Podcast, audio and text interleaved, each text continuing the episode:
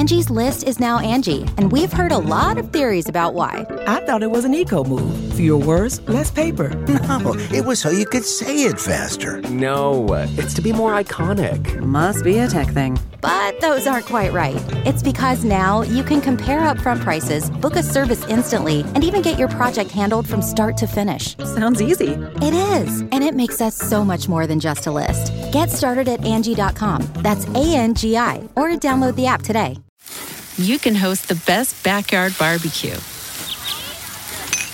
When you find a professional on Angi to make your backyard the best around. Connect with skilled professionals to get all your home projects done well. Inside to outside, repairs to renovations. Get started on the Angi app or visit Angi.com today. You can do this when you Angi that. Angi has made it easier than ever to connect with skilled professionals to get all your jobs projects done well. I absolutely love this because, you know, if you own a home, it can be really hard to maintain. It's hard to find people that can help you for a big project or a small. Well, whether it's in everyday maintenance and repairs or making dream projects a reality, it can be hard just to know where to start. But now all you need to do is Angi that and find a skilled local pro who will deliver the quality and expertise you need. Angi has over 20 years of home service experience and they've combined it with new tools to simplify the whole process. Bring them your project online or with the Angi app answer a few questions, and Angi can handle the rest from start to finish. Or help you compare quotes from multiple pros and connect instantly, which means you can take care of just about any home project in just a few taps. Because when it comes to getting the most out of your home, you can do this when you Angi that. Download the free Angi mobile app today or visit Angi.com. That's A-N-G-I dot com. Sacred Symbols, a PlayStation podcast, is brought to you by, well, you. If you want to learn how to support our show, go to colinslaststand.com.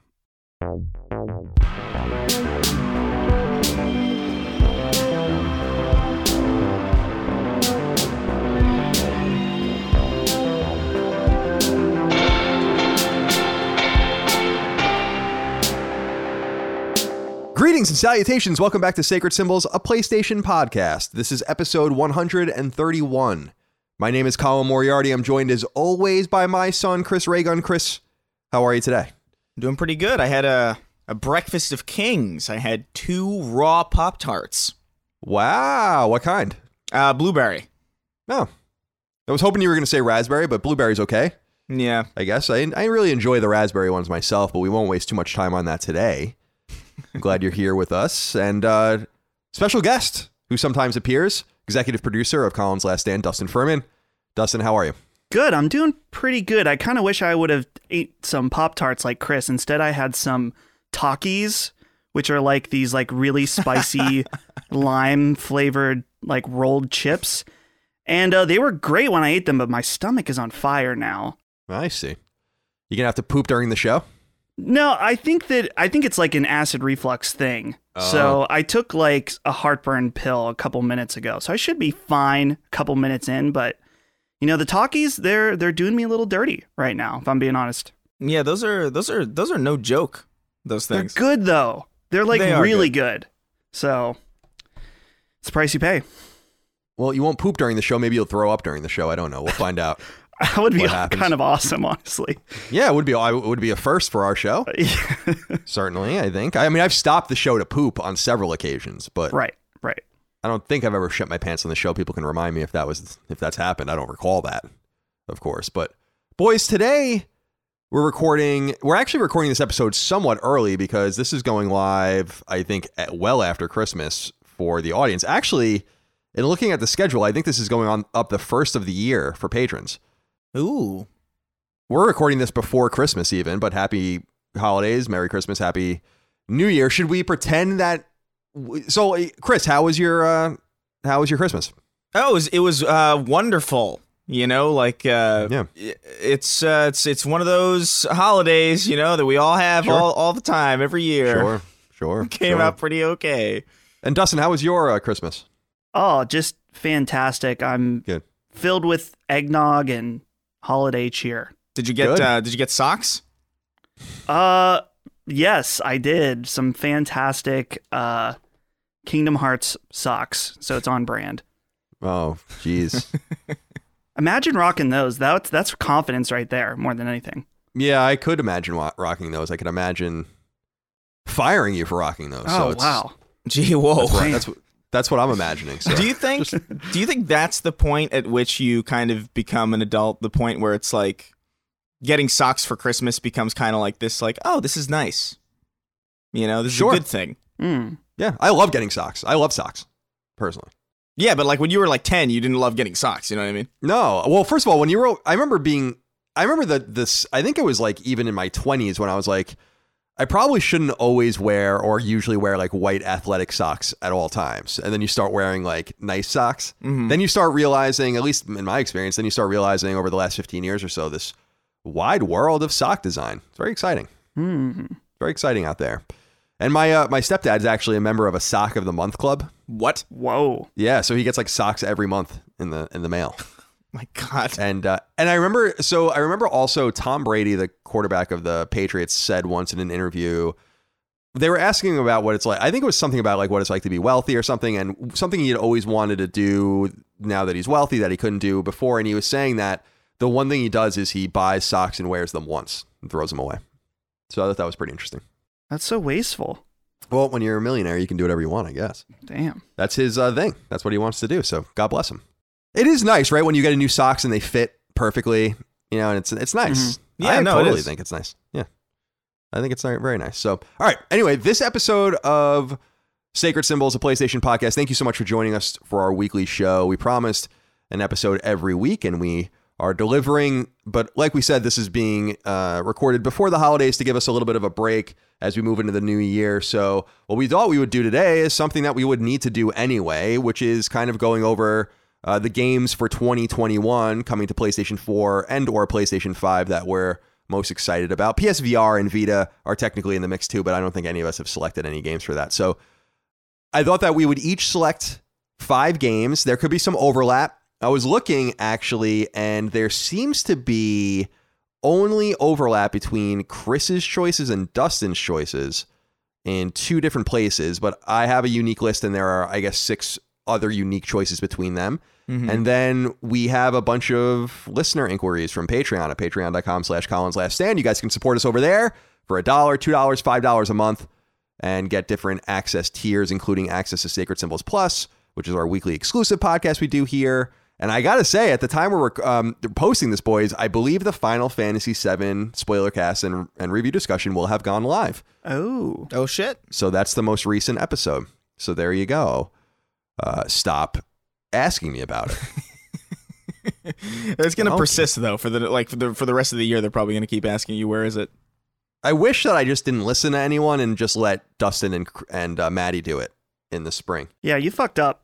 Yeah, I did, but It's okay. I'm trying to give the people what they want. At least I was trying to, and so that's actually the game I'm going to be playing soon uh, to, to finish up. Anyway, since Chris, since Dustin is the guest here, I assume we'll let him go first. Yeah. Now, I listed mine in order from five to one in, in order of my excitement level. Did you guys do that as well? I didn't actually explicitly tell you to do that.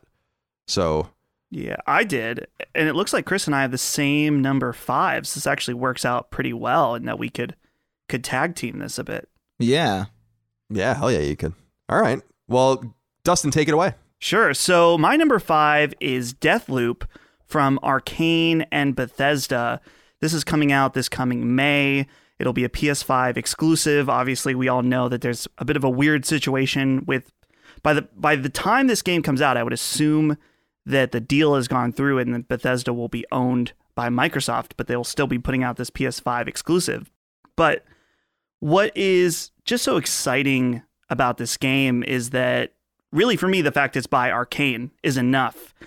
Obviously, Dishonored and Dishonored 2, uh, they're two of my like favorite games of the past uh, few years. I think that especially Dishonored 2 was a game that a lot of people either skipped over or just weren't interested in, and I feel like it didn't necessarily get the limelight that it deserved. And so this game too, I was looking and and the director of this game was heavily involved in their previous projects, specifically with Dishonored, and so I feel like it's in really good hands. And I think the thing that really makes me uh, hopeful and excited also is just from the trailers, it seems like there's a lot of that Dishonored DNA, whether it's like blinking ahead or just the overall immersive sim qualities to the game. And so, Chris, you had put this game at, at your number five as well. So I'm Yeah. curious what what what's getting you excited about it.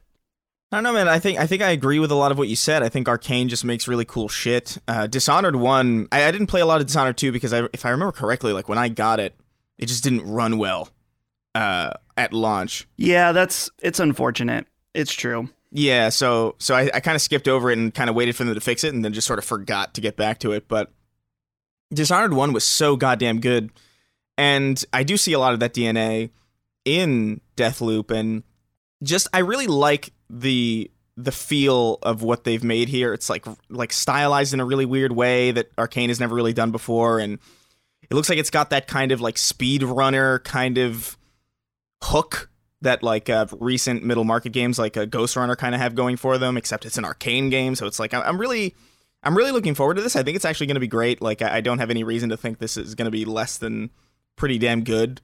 And I just I just I don't know. I, I see this game and I just kind of believe in it. I don't know. Right. I'm just excited.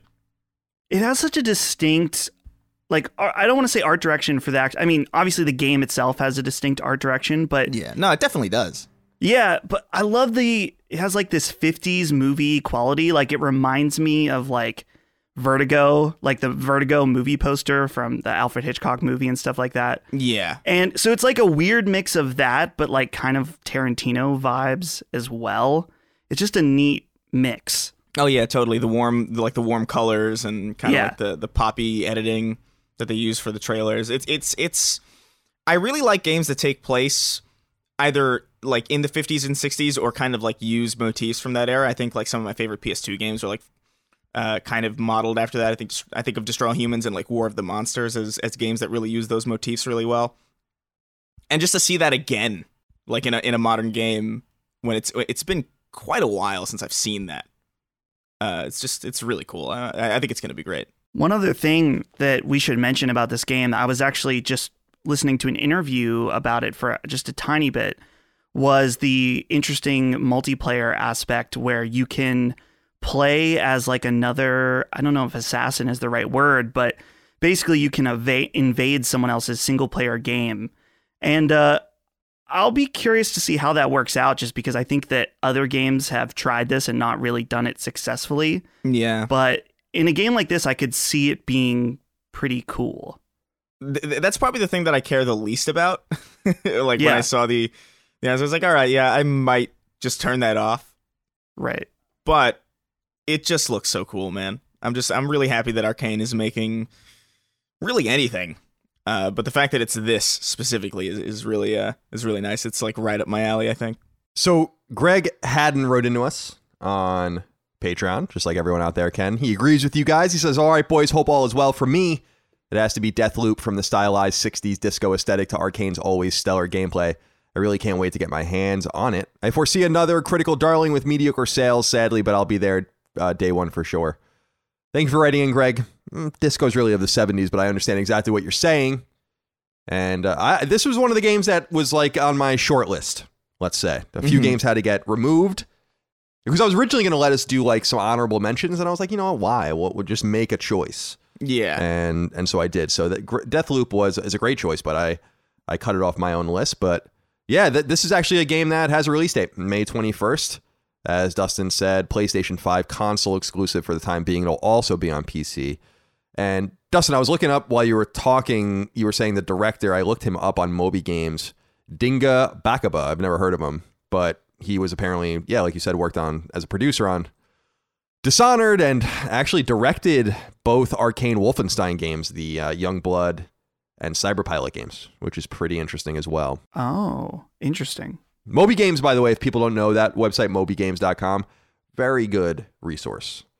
Just any person in a game, like in a game credit you want to know, just put the name in and then Moby Games and Google, and you'll find what you're looking for. So that counts as both of your number five. My number five is uh, maybe a bit of a surprise for people. It's Hogwarts Legacy. And uh, this is a game coming from Avalanche Software, not to be confused with Avalanche Studios, of course. Avalanche Software, uh, Utah based studio that's now owned by WB, but long was owned actually by Disney and most notably did Disney Infinity, but they did a bunch of licensed stuff for many years. And uh, are they capable of delivering on Hogwarts Legacy? I don't know, but I am confident after the announced trailer, the reveal trailer that we saw not too long ago, a few months ago. Game is PS4 and PS5 bound, which is a little disappointing because it's going to be held back. And uh, otherwise, I think the reason that I wanted to select this is because I've always had a really a, a peripheral intrigue into Harry Potter. I've never gone back and read past the third book, and I've always kind of thought about it and wanted to get back to it and really enjoyed the world and all of that. And I figured that this action RPG that seems to be much more about Hogwarts itself than about Harry Potter or whatever, because it takes place, um, I think, as a prequel in the 1800s in the 19th century. Uh, I'm really, I, I, think it looks cool. I think it's a nice way, similar to my mind is kind of in a similar place to the South Park RPGs. The first one from Obsidian, the second from Ubisoft, where those really reminded me that I really liked South Park. Yeah. And I feel like Hogwarts Legacy can really remind me that I like Harry Potter and, and that world too. So, uh, are either of you interested in this game?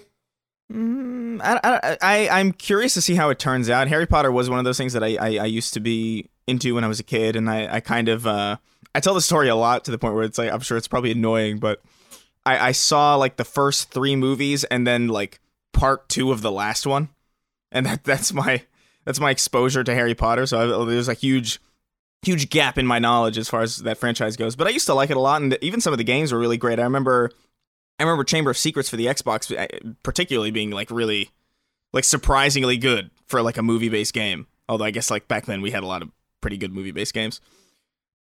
I don't know, like I, I think it's it's wise to have a game kind of about Hogwarts because, like you said, I think the I think the world in that series is a lot more interesting than Harry, who's kind of like this, you know, just kind of like a blank slate, kind of like do goody kid and I think it's a it's a good idea. I just I don't know if I've seen enough to be confident in the fact that it will be good. Uh, I got to see this thing running in full in like real time. What do you think, Dustin? Are you interested in this at all? Is this a IP that does anything for you? Yeah, this one is is one of those games that I'm cautiously optimistic for, just because again, uh, Disney Infinity is fine. I think that this is definitely a different caliber of game, though, and I guess what's exciting for me, and I think that you guys kind of touched on this already, is just the fact that it's exploring that universe beyond what we already know from the movies and the books. I have a really strong like nostalgic connection to other like I remember my dad reading me the books when I was growing up and then reading them again as an adult and watching the movies and stuff. So this is something that's pretty near and dear to me and uh, just going outside again that Harry bubble will be interesting. I think it, maybe it could have like a a Knights of the Old Republic type, not as far as gameplay or anything, but just like getting a different look into a world that uh, we already know a lot about would be cool. Yeah, I am excited about this game. I, I am cautiously optimistic. I think that's a good way of putting it. With Avalanche doing it, and also Portkey, which is kind of the uh, Harry Potter gaming world keepers. They're working at, in a production or from a production standpoint on this game. So I don't know. I think it looks cool. And uh, when we saw that trailer, I got instantly excited about it. So it's definitely on my list. Connor Johnson wrote into us on Patreon. He agrees. He says, Hello, sweet Virginia, and moving to California. I've got to say, my most anticipated 2021 game is Hogwarts Legacy, the Harry Potter RPG from Avalanche.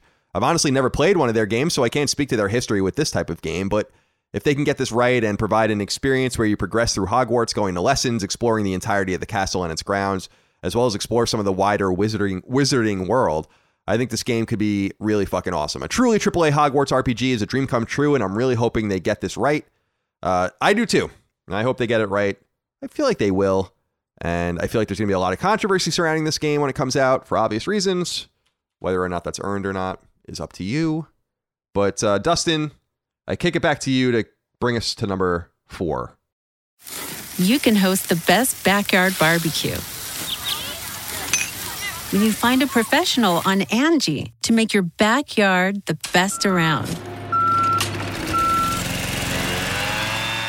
Connect with skilled professionals to get all your home projects done well. Inside to outside, repairs to renovations. Get started on the Angi app or visit Angi.com today. You can do this when you Angi that. Angie's list is now Angi, and we've heard a lot of theories about why. I thought it was an eco move. Fewer words, less paper. No, it was so you could say it faster. No, it's to be more iconic. Must be a tech thing. But those aren't quite right. It's because now you can compare upfront prices, book a service instantly, and even get your project handled from start to finish. Sounds easy. It is, and it makes us so much more than just a list. Get started at Angi.com. That's A N G I, or download the app today. All right, so half the audience is about to roll their eyes, and the other half's eyes are about to get wide because my number four is Persona 5 Scramble. And we just got a release date for this. I believe it's in February. I probably should have wrote that down. But uh, it's coming very early in 2021, which is pretty exciting. This is, of course, uh, Sega and Atlus, but they're teaming up with Omega Force, who does all of the Musou games, and that's really what this game is, is a Persona 5 Musou game. And I think the thing that excites me about it the most is that they're very much, at least in the advertising, making this a pseudo Persona 5 sequel. There's even a moment in one of the original trailers where it says P5 and then like the number 2 comes up but then S knocks it over. So they're they're being very tongue in cheek about it, but what is weird for me is that I have actually never played a Musou game like all the way through. I've played different demos for like Dragon Quest uh, and the Zelda one, but I'm excited just to see what this, I guess, subgenre almost of games is all about at this. And since it's tied to a universe that I've already, already so ingrained in, it'll just be nice to see those characters again in a way. It's like you spend so much time, you know, and this happens with TV and movies as well. You spend so much time with these characters, and then maybe there's a big gap before you see them again. And it's like this nice, heartwarming feeling almost just to see like what they're up to. And so, yeah, this game is have, has been out in Japan for a year, and it's supposed to be very good. So that's why number four, Persona 5 Scramble, very excited. Cool. I, I feel like Omega Force is so interesting as a studio because, as we've mentioned on the show before, Koei Tecmo owns them, but they basically just let them do other games, which are then published by others because Atlus is publishing Persona 5 Strikers. And to Dustin's uh, point, the game does come to PS4 February 23rd. That's it. 2021. February 23rd, 2021. It'll also be on Switch at that time and PC. And uh, yeah, so good selection. Not a huge surprise to see it here on the list. Chris, I kick it over to you for your number four. Yeah, so uh, my number four, and, and I, I, should note that I didn't necessarily order these in, in, order of in order of excitement at all. Well, all right, wait. So hold on a second. If that's the, if that's true, then make then make your. I'm gonna do this in our list. No one else can see it. Right? Let's do this oh, wait. Did I just put it back? Wait, what happened? You just you just copied it back into the same place. Oh, I'm an idiot. I could just do it in my head though. Yeah, just do it in your head. All right. Yeah. So uh, my number four uh, is Far Cry Six by uh, Ubisoft uh, Toronto. Obviously a Ubisoft game. Obviously a Far Cry game. Far Cry isn't necessarily a series that I love or always look forward to necessarily, but I always appreciate what it does. And Giancarlo Esposito is just such a good actor that like seeing him in the role of a Far Cry villain is like honestly something that's almost inherently exciting. I just I really hope that and I know that this is going to be a kind of a cross gen game, or at least I assume it's going to be, right? They they No, it is. It is a it is a cross gen game. Yeah. Yeah, so it's not necessarily going to be the next gen Far Cry that uh, we all kind of hope for, but I'm hoping that maybe they've taken some some of the criticism to heart and kind of addressed some of the some of the choices in, in later Far Cries that didn't really didn't really stick the landing. I, I always thought Far Cry 3 was the best purely because your character actually was a character and he actually has a chance to interact with the villain, whereas in later later Far Cries, playing a mute just kind of felt really off putting when you're just kind of in this room with a really charismatic villain who really should be being reacted to. Hopefully, they kind of go back to that kind of Far Cry 3 style of storytelling, but I'm just I'm pretty interested in this just because I, I think Far Cry has always had like some special sauce that I think a lot of open world uh, games, especially a lot of uh, FPSs uh, in the open world kind of genre, don't necessarily understand. And as much as I don't necessarily care for four and five, I th- I still think that there's a special sauce there as well, and I'm just really looking forward to Gus. Honestly, it's interesting to see him in here. Yeah, and uh, it's worth noting, by the way, that th- and I don't know if this is a reason to worry about the game. I think it might be a little bit. The game had a release date for a while on PS4 and PS5 of February 18th, 2021, but then back in October it was delayed, but they didn't give it another date. And I thought that was kind of unusual. So I don't know. Obviously, the pandemic and all of that is, is complicating things, but I don't know if there's something that they found in the game or they need to kind of tweak and tune things a little bit. But I'm totally with you. I think this game looks awesome. And uh, Richie D actually wrote into us on Patreon. He agrees as well. He says, Hey, gents, my most anticipated game of 2021 is Far Cry 6. I'm a huge fan of the Far Cry series, and I was very impressed with the reveal trailer, but more than anything, I'm just excited to see Giancarlo Esposito play the lead villain in this game. I'd also like to me- mention that the trailer currently has over 9 million views on YouTube, so it appears the game has garnered quite a bit of attention since it was released. Really hoping it lives up to expectations. Hope you guys have a wonderful holiday. Thank you, Richie D, for writing in. I, I feel like Giancarlo Esposito is going to garner a lot of attention because Breaking Bad, obviously, and his role in that is so culturally significant that Yeah. I feel like a lot of more casual people that are already attracted to Far Cry. Far Cry is not really a hardcore franchise. I love, and I'm not saying that as an insult. I love Far Cry personally, but I think you're right. Far Cry does have this special sauce where it's easy, at least in my experience, it's easy to kind of criticize it and ridicule the things it does, but then I find myself just immersed in playing it anyway when it comes out. So Yeah, it's yeah. it's it's one of those things where I'm like, I don't know what you're supposed to do, but I it- like it's like how many times am I gonna have to climb this thing and then zip line down and then take over this base, and yet I'm doing it. Yeah, no, it, it is it is good. I think I think it could be a little smoother. I think there, there there's a lot of things it could do better, but for what it does, it does it really well. And I I really love Far Cry Three like so much. And yeah, I just think Giancarlo Esposito is just such a freaking good actor. Not just in Breaking Bad, but The Boys and and even now in The Mandalorian. He's just so goddamn good in like everything. He plays such a such a good villain that I think it's just such a like this is like a dream Far Cry villain. I think you know like he's perfect for it. Yeah, definitely the the most interesting. I really liked Far Cry 5's villain because I I think that that that re- that whole Waco thing was really interesting if you understood it, which I, we were making fun of. I remember when the, peop the game came out, a lot of people didn't seem to understand it, Yeah. which is which is fine. But yeah, since three, I would say this seems to be the most powerful villain for marketing purposes, and so we'll see how that all works out. Dustin, are you are you a Far Cry guy? I don't even actually know that about you. I don't think. Honestly, I I pretty much every time if one comes out, I try it out and it never sticks with me and I don't really know why. I don't know if it's just the combat doesn't feel quite right to me or if it's the the overwhelming uh, Ubisoft open worlds. I honestly actually I think it's kind of an Ubisoft thing overall cuz I haven't finished one of those games in years now at this point. But this one is definitely more intriguing to me and I think it's because of uh, you know, the lead villain being in there and uh, being very intriguing. All right. So my fourth selection uh, is Scarlet Nexus, which is coming to PlayStation 4 and PlayStation 5.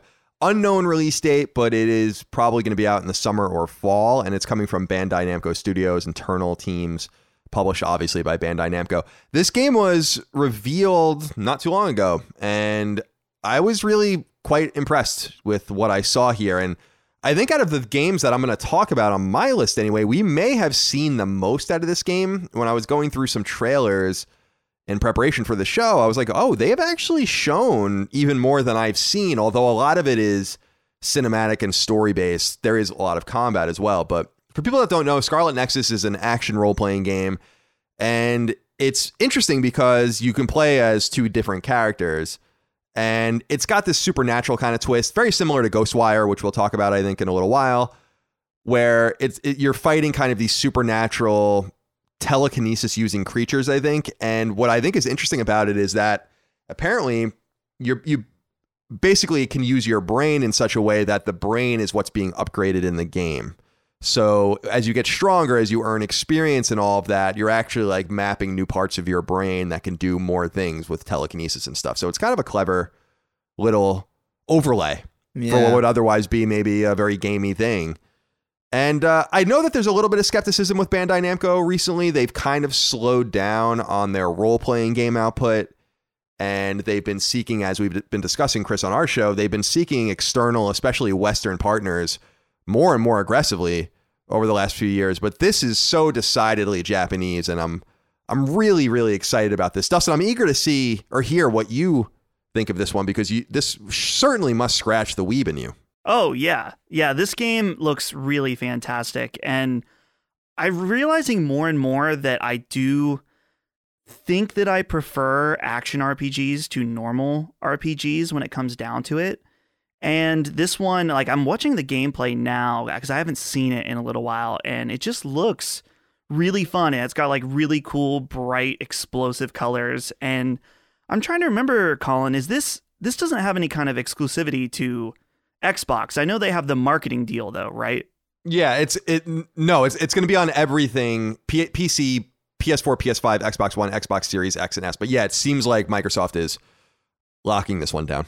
Interesting. But yeah, I think it looks really great. And especially because coming off their last big high profile uh, action RPG, I believe that would have been uh, Code Vein, which was definitely mixed. And Yeah, I mean, it's hard to say, but just looking at the gameplay, I feel like this game looks way better than that. I I totally agree with you there. Chris, is this too weebish for you? Uh, it might be, but I, I I remember when this showed up. I think it, I think they they announced it during a state of play, right? And then I think I think we might have talked about it. Yeah, it was during. It was either that or no, no. It was Mi- Microsoft announced it at their event uh, in May. Oh, right, right, right, right, right, right, right, right, right. Yeah, that's. Oh, wow, I totally forgot that that was even a thing that happened. God, this year's been so long. But uh, yeah, no, I remember we we talked a little bit about it, and I remember specifically saying how cool I thought the enemy design was, and how uh, like just the fact that they're like these flower demons was just like a really kind of interesting. Like I had never seen enemy design like that, and I remember seeing seeing it and just being like really, really struck by that. And I I, I kind of have interest in it. I, I just feel like I'm definitely gonna have to get over the the just the the the the the weeb stuff that I just I really Yeah, the anime stuff. I, I yeah I might have to like take a Xanax and calm down and and just um, Right. before Right, I play it. But yeah, I don't know. Like it's definitely something that is on my radar, but it's it's probably lower on the list than some other things. Uh, but I, I love the art style that I'm seeing from it, and just the design that I'm seeing. Kenji Anabuki is the uh, director of the game. I'm excited about this because he's a long time design lead for and kind of the combat designer actually of a lot of the Tales games. So should be pretty interesting. I actually also think he totally directed like outright directed Tales of Xillia too. So yeah, there's there's something to be excited about here. I'm totally looking forward to this game.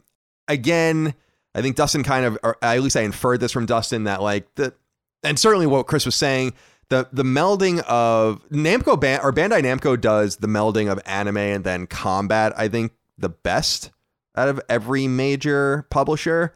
But there's still some sort of disconnect for me when I play these games from the aesthetic of the cutscenes, which are so clean. And then you get into games that are usually a little subpar by Western standards. It seems like Bandai Namco is closing that gap. And I hope that it seems like that gap might be closed with Scarlet Nexus. But good call, Dustin. This is an Xbox kind of featured game that's not being talked about too much by Sony. All right. Uh, boys, I kick it back over to you for number three. Dustin, let's hear what you have to say. Oh, boy. Yeah, here we go. So number three, I have Nier Replicant, and this is from Square Enix, and they have Toy Logic develop, developing the game. And I believe that Platinum is assisting in one way or another with Toy Logic to make this. And I'm particularly excited about this game because I have never played the original Nier, and from what I hear, it's not really very fun to play. Everyone always talks about the story and the music and the art direction, but I think it's kind of universal that it's not exactly ideal in the gameplay department. So, what I think is good is that they've made it clear that this isn't a full ground up remake. They're just kind of going it's it's somewhere between a remaster and a remake. So they're they're redoing a lot of the combat but keeping the music and the story and the art direction completely the same. And yeah, I'm just really excited to dive in. And what makes this release particularly interesting is that when we got the original Nier in the US, it was uh, technically Nier Gestalt in Japan. So there's technically two versions of theirs of this game in Japan. There's Gestalt and there's Replicant. And depending on which one you play, you have a different lead character. And so the one we had in the US, you played as like this father figure.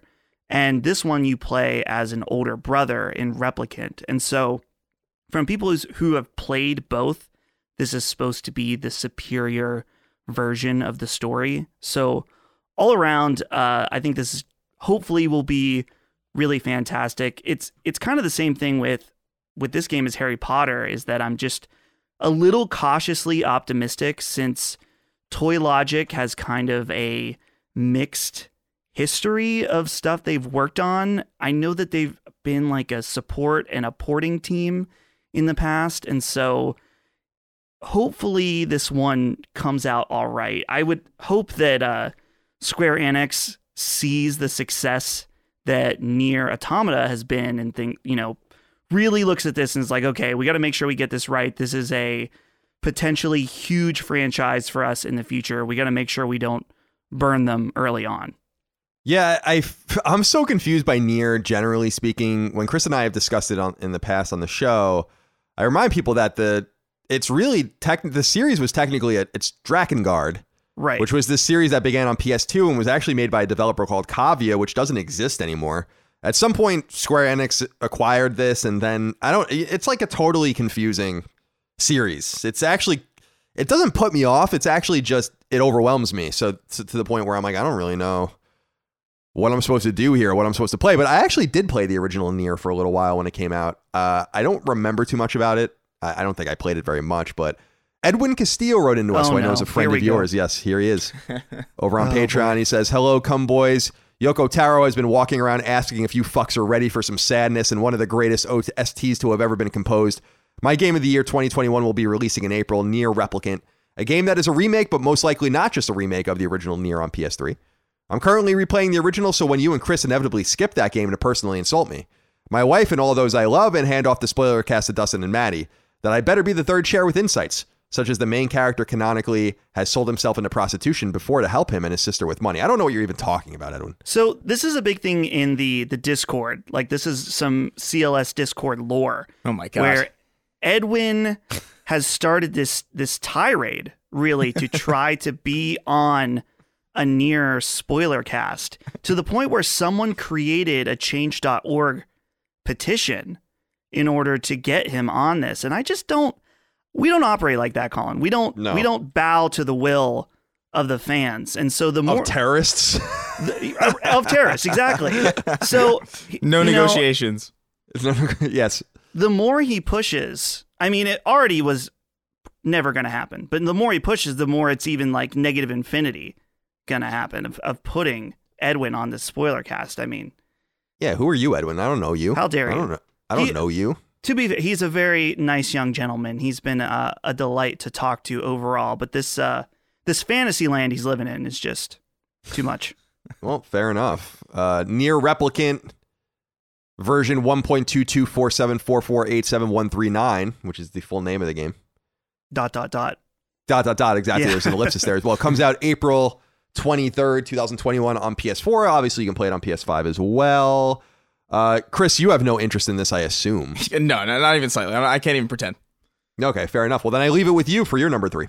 Yeah, so uh, uh, number three, my number three is Back 4 Blood. Developed by Turtle Rock, obviously the people who uh, gave us Left 4 Dead, Left 4 Dead 2.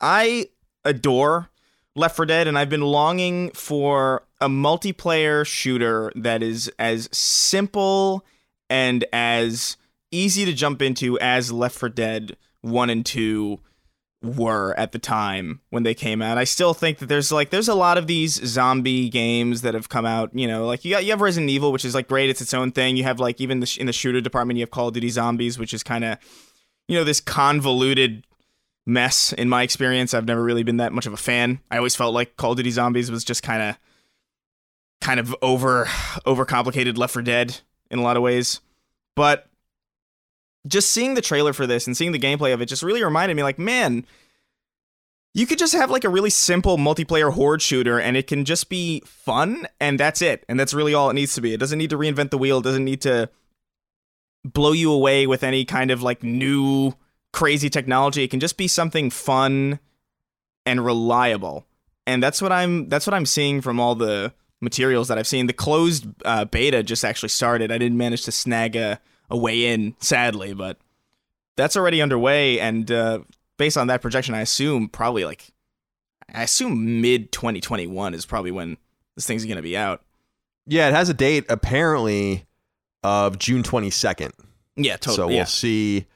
We'll see if that is held, and it'll be on. Again, this is another one of those that'll be on PS4 and PS5. Mm-hmm which is I don't know. I continue to be disappointed by that, but it, is understandable as well. Yeah, well, I mean, it, it is just like it is ostensibly just Left 4 Dead 3. Like it, it, it's it's even got a four in the middle of the name. It's it's by the same people. Like it's it's actually kind of interesting because it's like it's almost kind of like a like kind of like a, a, weird kind of snide remark at Valve where it's like, hey, look, look, you gonna do anything about this? you know, like how, how you feel about this? Yeah, I, I totally agree with you. It, it reminds me a lot of what Inti Creates and uh, Play Arts does in Japan with uh, Bloodstained, which is just Castlevania. And, yeah. And Konami just really can't do anything about it. But it's just Castlevania made by the old producer of Castlevania, which is funny. So it's it's a very it's a very similar situation with Back 4 Blood for sure. Yeah, yeah, it's totally the same. And it's like, look, I'm totally like when you have something that is like really cool and really really simple. I, have said this a lot about like Shadow of the Colossus, and I'll say it again with Left 4 Dead. Dude, this is fun. Just fucking just copy this shit. Like honestly, like i am all for it. Like I feel like I feel like a lot of games have become so complicated to the point where they like become too complicated for their own good. And I feel like Left 4 Dead is just one of those games where like I can just I can just jump in, have a good time, jump out, and not have this weird like fear of missing out thing that's in all these live service games where it's like, oh, I missed a special event. You know, oh damn, I can't get the special skin for my AK 47 or whatever the hell. It's like, it, no, it's just, you know, you jump in, you kill zombies, you chat with your friends, you laugh a little bit, and then you and then you're done. And then you do it again tomorrow if you want. It's just, it's, uh, it just reminded me of a lot of good times seeing that gameplay trailer and, and reveal. What do you think, Dustin? Do you think that this is something you'll want to play?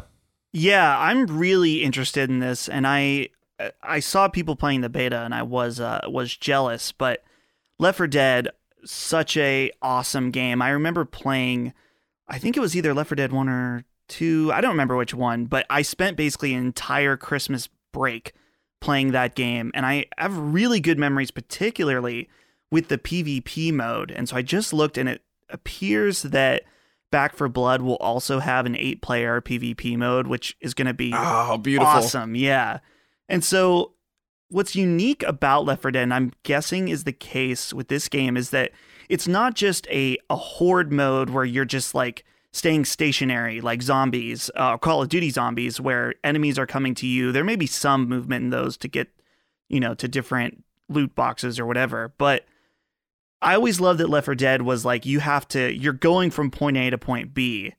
And that's I think what made the multiplayer mode so special is that you would be able to like get ready and do ambushes because you knew the other team was going to be going through a certain area. So yeah, I definitely have my eye on this one, and I'm I'm excited to check it out, dude. Just just the fact that you could play as the zombies in that game, yeah, I, I haven't seen that in anything like since, like really, like the, the fact that you could just have a team of zombies like and special infected like trying to sabotage the other team was always such a cool kind of aspect to those games. And I, I, I remember the first time I played it, the demo had come out on Xbox Live for the first one in, in I believe 2000, 2008.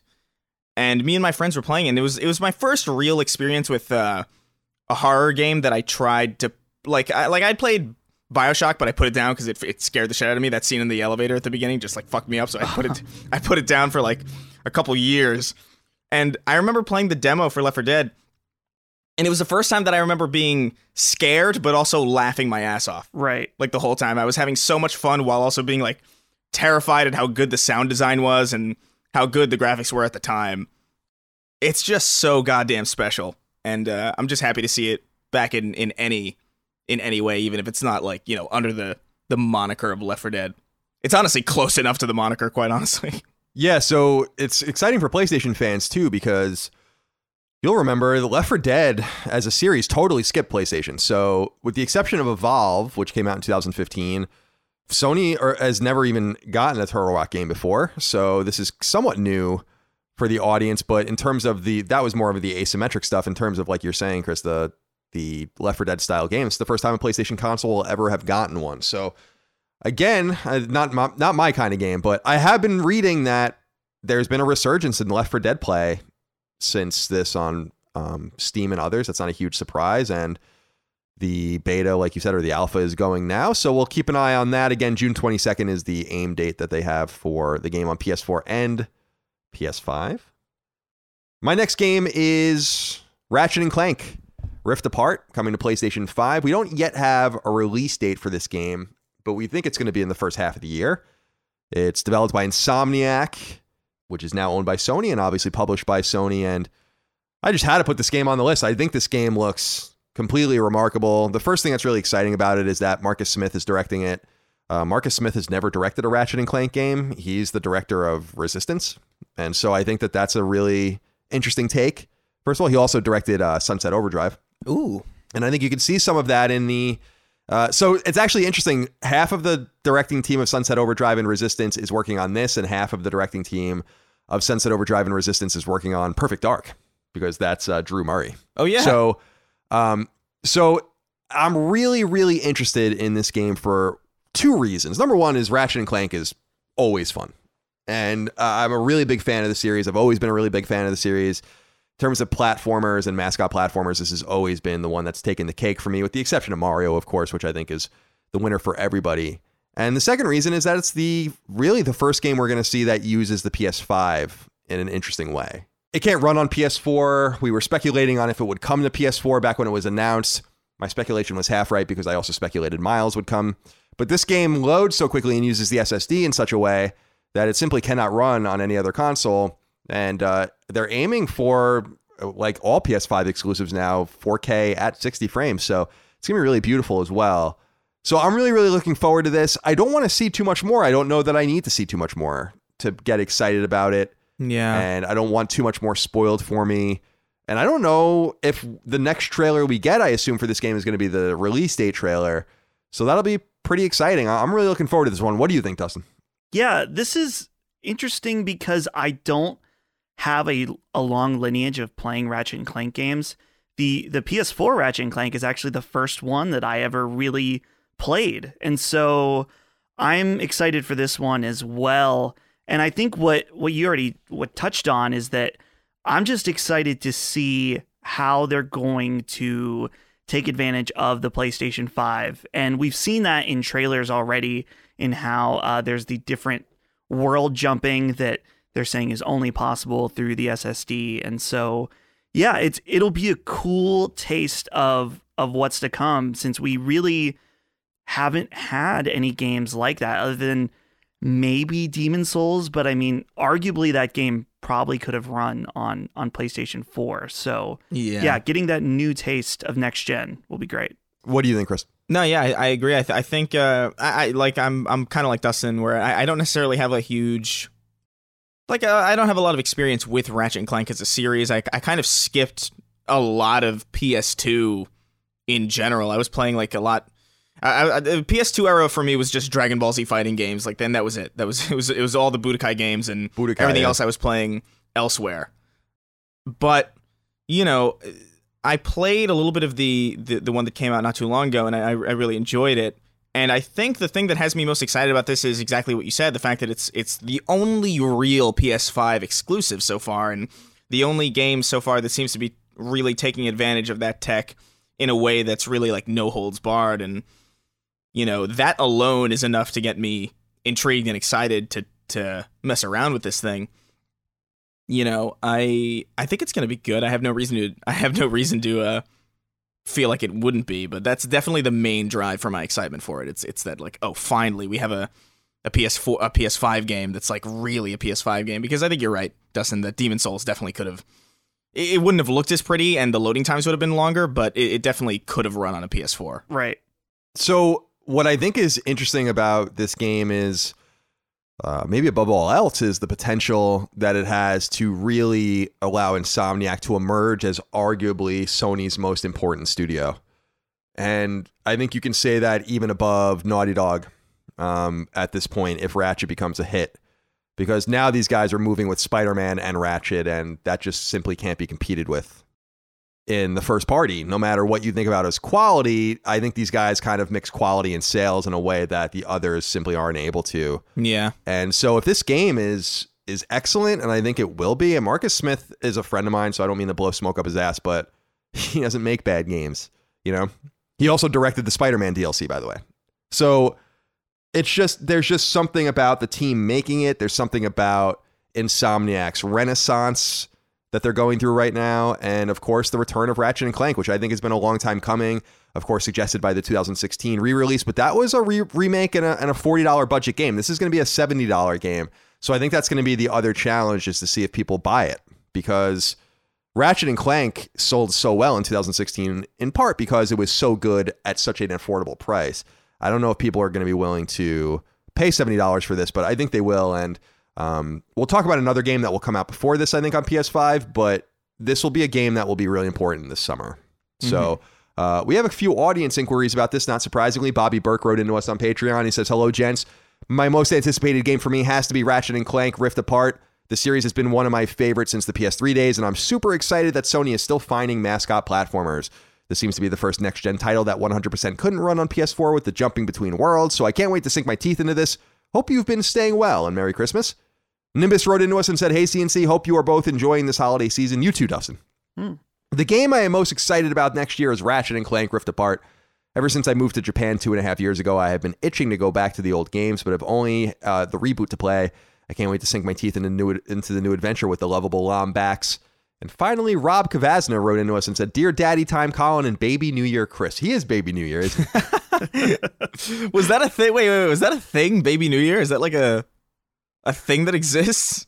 yeah, it's like a, a Baby New Year is like a, a it's like an icon. Like I, I don't think it's like a baby, but it's like an icon of a baby bringing in the new year. Like it's a, ba- a new I have, newborn. I have never heard that term in my life. Yeah, go check it out. He says, I know I'm not alone in this thought, but I'm very excited for the new Ratchet and Clank game. The performance RT modes that have been patched into Spider Man, remastered, and Miles Morales blow me away. Insomniac really seems to have a handle on this new system, and I'm excited to see what they can do with a new true console exclusive. All the ray tracing and haptics and load times will surely melt what remains of my smooth brain. Thank you for writing in, Rob. Ratchet and Clank, no date yet, but we expect it soon. Angi has made it easier than ever to connect with skilled professionals to get all your jobs projects done well. I absolutely love this because, you know, if you own a home, it can be really hard to maintain. It's hard to find people that can help you for a big project or a small. Well, whether it's in everyday maintenance and repairs or making dream projects a reality, it can be hard just to know where to start. But now all you need to do is Angi that and find a skilled local pro who will deliver the quality and expertise you need. Angi has over 20 years of home service experience and they've combined it with new tools to simplify the whole process. Bring them your project online or with the Angi app, answer a few questions and Angi can handle the rest from start to finish or help you compare quotes from multiple pros and connect instantly, which means you can take care of just about any home project in just a few taps. Because when it comes to getting the most out of your home, you can do this when you Angi that. Download the free Angi mobile app today or visit Angi.com. That's A-N-G-I dot com. The Angie's list you know and trust is now Angi, and we're so much more than just a list. We still connect you with top local pros and show you ratings and reviews, but now we also let you compare upfront prices on hundreds of projects and book a service instantly. We can even handle the rest of your project from start to finish. So remember, Angie's list is now Angi, and we're here to get your job done right. Get started at Angi.com. That's A N G I, or download the app today.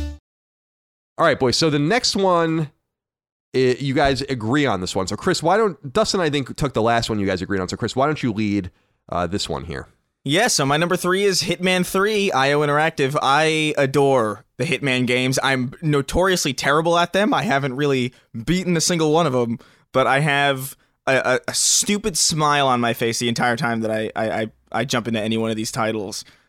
Hitman is a series that has had like such a weird history where it like it started off like really kind of rocky and then became like this this big thing. And then obviously in the in the 360 generation they kind of floundered a little bit with absolution. The ip was like just given back to them. And then they just started making the best ones they've ever made. And just the the sandbox nature of these games and and just how just how into it you can get it's just so nice and especially in the current ecosystem where we just don't have stealth games anymore.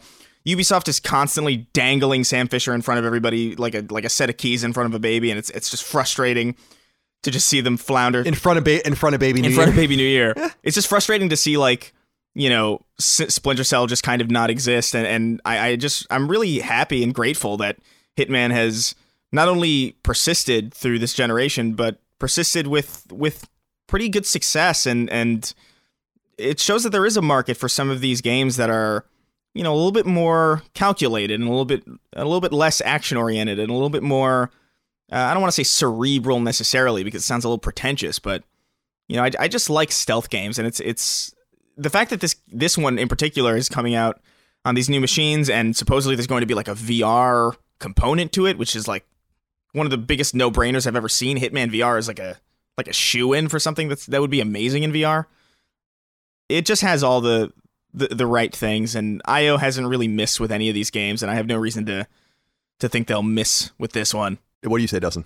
Yeah, I this game. w- What's cool for me is that I the first Hitman of the new Hit Hitman games. I didn't really check it out until it came onto PlayStation Plus, and I really fell in love with it to the point where I quickly bought Hitman 2. And yeah, I think Chris summed it up really well in that, you know, it's just such a a unique experience, especially with gaming right now. And w- one thing I, I have to emphasize about Hitman is that the marketing shows that these games are like very serious, uh, you know, kind of like thriller spy esque type games, but these are some of the funniest games that you will ever play. Like, yeah. For example, in, in the, the very first mission of the first one, like you can it takes place in in Paris and there's a fashion show going on and you can like steal one of the runway models outfit and then you have to like do the the walk on the runway and there's just a million silly moments in this game that are just like will have you literally laughing out loud. It it really is hilarious. Like it's got it's got a sense of humor about it that I, I don't think like th- I don't think this series could switch hands really well. No, like this is definitely like one of the one of the more unique kind of tones. It, it, it reminds me a lot of um like Yakuza in a weird way, and, and it's not that Yakuza is like similar to this at all, but in the same way that like Yakuza is this like really kind of weird and kind of wacky take on a on a specific genre. It's it's kind of the same thing where it's like Hitman is this 007 kind of genre, but it's it's almost like a, a parody of itself, but not but it's not like it's not a scary movie kind of parody. It's it's mm-hmm. it's really subtle and very just very bizarre. And it's not ashamed of how bizarre it is, and I, I love it for it.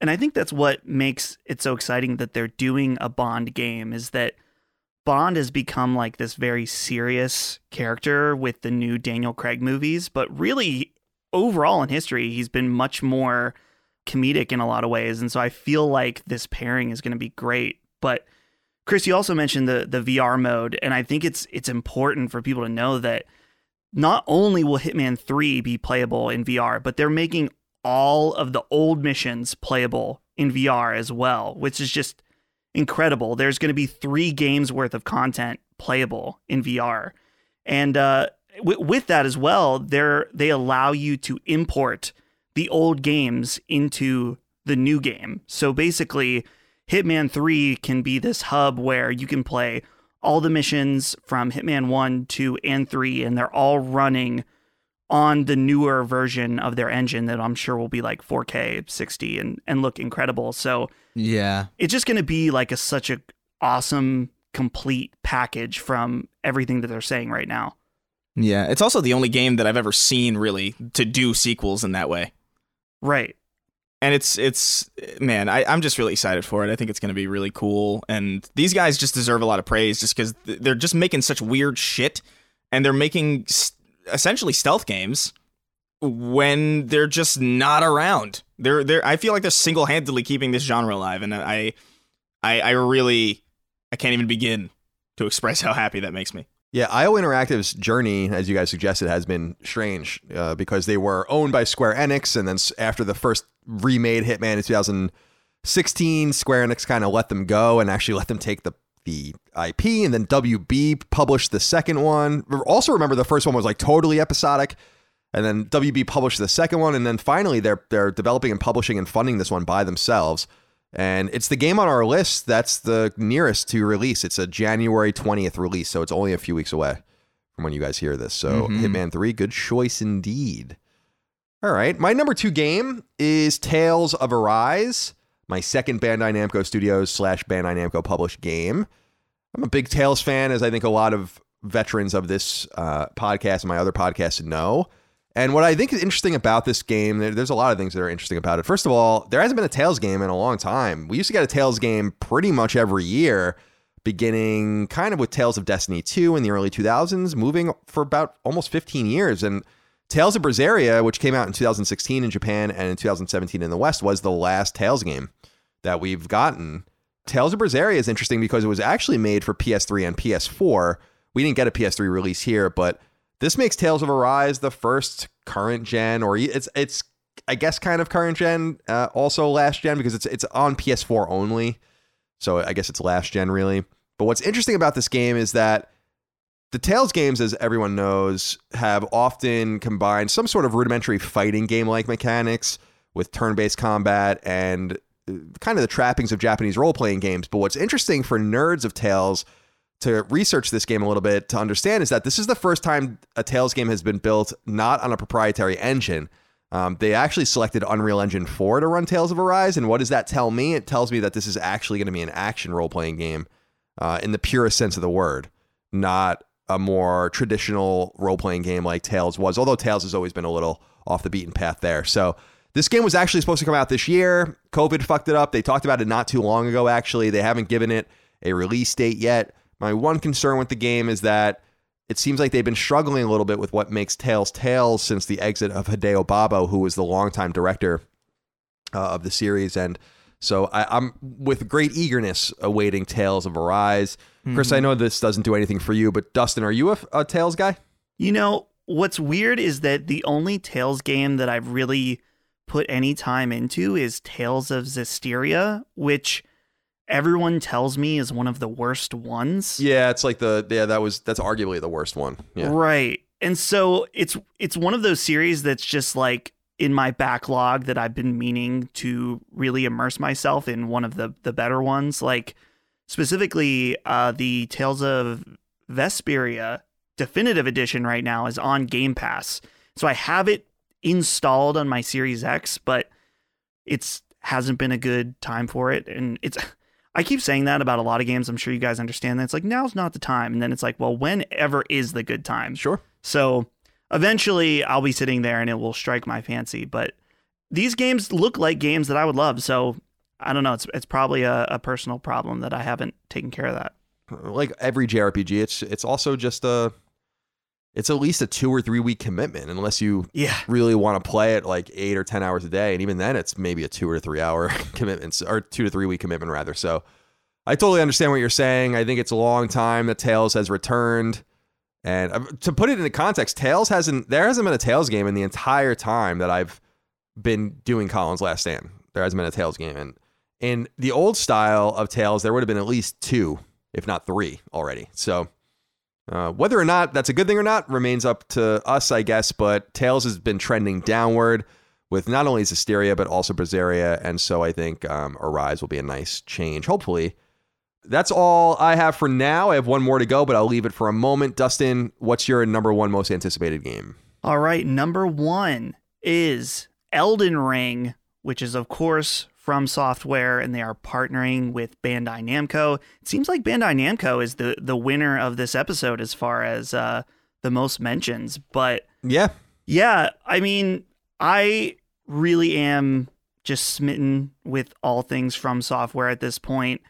I've said before that Bloodborne, I think, is like m- maybe my favorite game of the the PS4 generation. And I am just really curious not only what this game is, but what is currently happening with this game. We got our first reveal at the Xbox showcase in 2019, and we have not heard really anything since, other like a few things where uh, From Software is like, we're working on it. We're glad everyone's so excited about it. And at one point, Phil Spencer said that he had played extensive parts of it and had said that it was uh, Miyazaki's most ambitious game yet. And so it'll be cool because From Software concluded the Dark Souls trilogy. Then they made kind of a similar but less RPG style game with Sekiro that was very focused on combat. And I just get a feeling that this is kind of like a a step up for this studio to do something that's on an entirely new level. We know that Elden Ring is going to be much more of an open world game and is supposed to be much more involved than previous games from the studio and I'm just really excited to to see where they take it. And one of the other more interesting aspects is that George R. R. Martin has uh, a credit in this, specifically that he kind of laid the outline of the lore of the world. And so that pairing of George R. R. Martin and along with From Software's art direction and Miyazaki's direction as far as making these like dark fantasy games, I just feel like it's a match made in heaven. And I am just hopeful that we are going to at least get some more info very soon, hopefully. I was wondering because uh, other people wrote in about this game as well. I will read their comments in a moment, but I was wondering about this game being on the list. I'm gonna I left it obviously, and I'm going to allow it, but I don't think they verified that this game is coming out right in 2021. No, I was thinking on whether or not I should put it on the list, but then I saw Chris's number one and I thought this is kind of in the same boat, even though that one has a date, but we yeah. may or may not actually be 2021. So, and this one too, I think if it doesn't come out in 2021, I think that there's something very wrong going on behind the scenes, but who knows? Yeah, because that would be four years of full development. But Chris, are you excited about Elden Ring from from software? I'm definitely excited to see it. From Software has always been a, a studio that I appreciated, but n- uh, it's it's. I feel like their games, for the most part, don't necessarily strike a chord with me. I think they're either like they demand too much of me, or I just I just don't have the patience for them.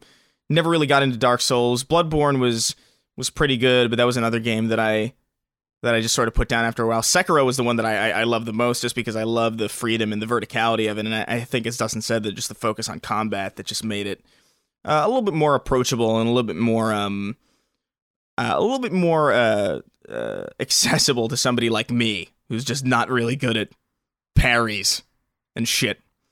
But I'm really curious to see what the hell this thing is. It's been hyped up for a long time. That that pairing with uh, R. R. Martin is is is pretty is nothing to scoff at, and I think just the just how long it's been in development is another kind of thing where it's like, okay, this could be this could be something pretty cool.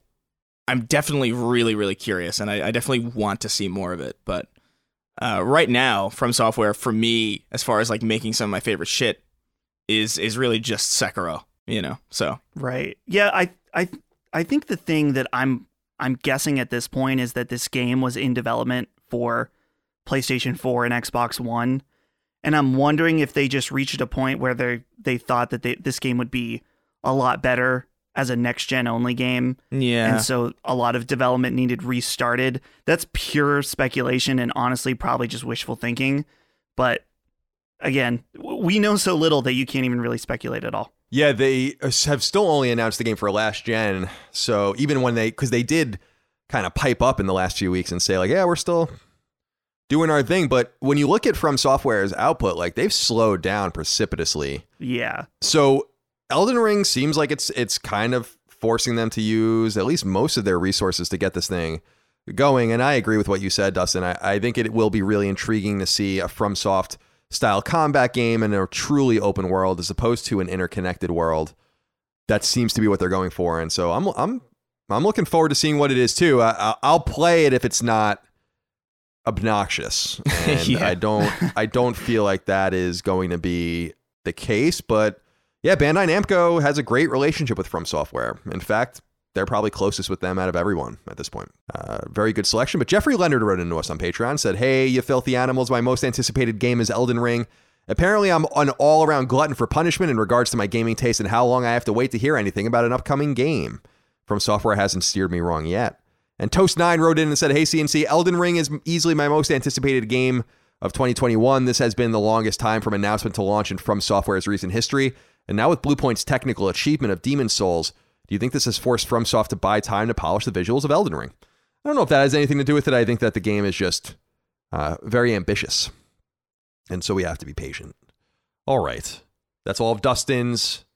Now, Chris, what is your number one? Yeah, so my number one, uh, God of War or Ragnarok, Sony Santa Monica. I think, um, like Dustin said, and I also think this, I've said this countless times, I'm not necessarily positive that this game is going to come out in 2021, but it's got a date announced, so I, I, I felt uh, justified in, in, in putting it in here because I do think it it's something that is, you know, it's it's a game that's I think very important for Sony. God of War was such a uh, surprise in 2018 to me anyway, uh, because I remember looking at the trailers for God of War 2018 and thinking, oh, they just uh, they made God of War into The Last of Us, cool. And I remember being like kind of down on it, and I was I remember just not looking forward to it at all. And then one day it was just sort of out, and I played it, and I, I genuinely loved it, and I think it was my favorite game on, on, the on the PS4. And it's just uh, I'm looking forward to seeing those characters again. I'm looking forward to stepping into that world again. I uh, am a little disappointed with the idea that it's in all likelihood going to be a cross-gen game, which is this the sad sad reality of just a lot of these types of games. It's good. It's good for the players. I get it, but you know, I, I really would have liked to see God of War kind of pushed into this, kind of forced into the next generation, just so I could see really what these machines are capable of doing with a God of War title. But yeah, I have no reason not to be really excited about this. I I think, uh, especially since they have such a, a good foundation built already with the first game, and and just the promise of Thor showing up, and just all these different things that they can work with in the mythology uh, it's it's shaping up to be something that's very interesting. But like I said, I really doubt this is coming out in 2021. I think we would have seen more than just a logo if that was the case. But hey, man, you know this is that's what they said. So Yeah, see, I I'm of a different mind here where it seems hard to believe, and we've said this, it seems hard to believe, but I was thinking about this not too long ago, Chris, where we've had such a reserved and more clinical Sony recently. mm-hmm. And why would they say 2021 if it wasn't going to come out? Like no one made them do that. We didn't need that trailer. See, that's the thing is I was like, we don't need that, especially because Horizon is coming out too. So I feel like they wouldn't have said that unless it was further along. I think the thing that's most interesting about this game to me, we haven't seen anything of it obviously in terms of gameplay, but I'm not entirely convinced Cory Barlog is directing it. And we we've dis- we've discussed this in the past. I think that this might be a different. I, I think it's at Sony Santa Monica, but I, I wouldn't be surprised if it was another team Mm-hmm. yeah, that was doing it, or maybe the same team with different leadership that has risen up the ranks. So, what about you, Dustin? Are you uh, uh have a boner here for Ragnarok, aka Valhalla? Oh, yeah. Uh, yeah. God of War Valhalla. I, uh, I am excited for this. It's just, uh, it's, it's one of those that it's so, Uh, we know so little other than that screen that it's it's hard for me to to get truly pumped up. But man, God of War 2018 was just a huge surprise for me since the old God of War games really never did anything for me overall Mm-hmm. to the point where I played the the new God of War and tried to go back and play the old ones and I was like, nah, this this isn't still isn't doing it for me. So uh, I'm I'm curious about where they'll they'll take the story next and uh, yeah, I, I I'm excited. I, I guess there's just not too much more to say because we don't even really know Yeah. anything else about it. The name suggests something about it, obviously, and God of War 2018 was just was just really really great. So JJ Chasmpour wrote into us uh, on Patreon. He says, "Hey," uh, or actually he doesn't say "Hey" at all. He says, "What's up, CDC?" The answer to the most anticipated 2021 PlayStation game has to be the one we all know is definitely coming within the confines of the next 365 days. I'm speaking, of course, of the one and only God of War Valhalla. Here's a wild idea for you. With Insomniac churning out both Spider-Man, Miles Morales, and Ratchet and Clank Rift Apart so quickly after their previous projects, let's al- let alone so close to each other. Is it possible that we see Sony Santa Monica adopt a similar strategy with the God of War franchise of pushing highly polished but shorter length games so that dev cycles aren't overbearingly long? No, please don't do that. God of War needs to be God of War. It needs to be what we've now now know is God of War. Let's say a 15 to 20 hour kind of nonlinear, kind of open world, Yeah, yeah. action oriented. Oh, it was, it was, the combat needs to be smooth and buttery. Who didn't someone complain that we were using that word or that you were using that word? Yeah, some if people were complaining that I was using that word too much, which is not even a word that I use that often. I don't, I don't even, I don't understand that. No, people just people clue in on the weirdest shit. Joey Hornreich wrote into us and said, "What's up, my favorite podcast? Without a doubt, my heart screams for God of War Ragnarok as my most anticipated game of 2021, but my brain is saying it'll most definitely be delayed to 2022. A fella's got a dream, though, right? Hope all y'all are well, and let's all hope that the next year will be significantly better than this one. We all indeed hope that. Thank you, Joey, for writing in. Good choice, Chris. My final choice here is Returnal from Housemarque and Sony. Now, this game also has a release date, which is exciting. It's March 19th, 2021. As far as we know, this is the next first or second party PlayStation 5 exclusive Sony published game. So, this is a second party game from Housemarque. Sony is publishing it. It is only on PS5, March 19th, 2021. Now, everyone that's listened to me for years knows that I have a huge, huge love in my heart for Housemarque. I think that they are one of the very best game designers and uh, developers. And what I, I think is exciting about Returnal now that we've finally seen gameplay of it, which happened just a couple of weeks ago, it was announced obviously in June, but we've seen gameplay of it, and it seems like what I'm seeing here is a game that is keeping the trappings of what makes Housemarque great, which is quick, kinetic, score based, hopefully gameplay with waves of enemies and all of that, but it seems like it's just modern. And no one ever really had a set, no one ever made a rule that Housemarque couldn't make a modern, beautiful AAA game. What they really wanted was a Housemarque game. Yeah, And you can do that. You can have it both ways.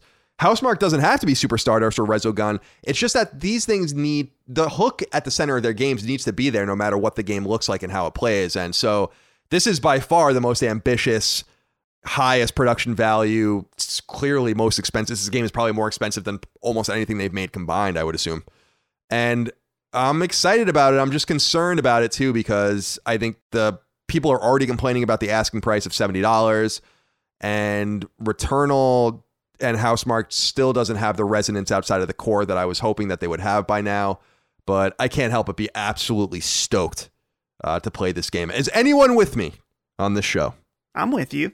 Yeah. Yeah, well, so I'm with you and I have some some reservations. Mainly the big one is that this is what they say is a roguelike game.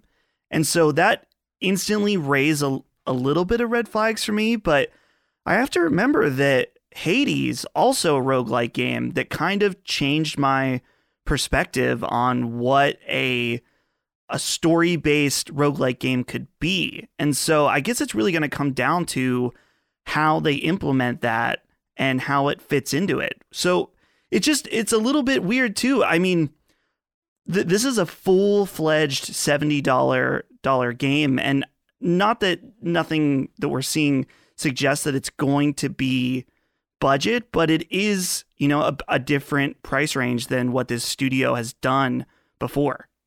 I don't know, man. It's it's a huge risk. Yeah. Right. This is this is different. But Sony came back to the well.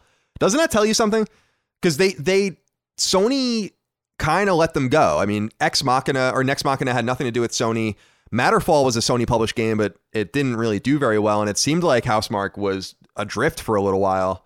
They were working on Storm Divers. Uh, as I said last week in our show or two weeks ago, I don't know, we're recording them out of order, but I think Storm Divers is in this game. I wouldn't be surprised to learn that later on.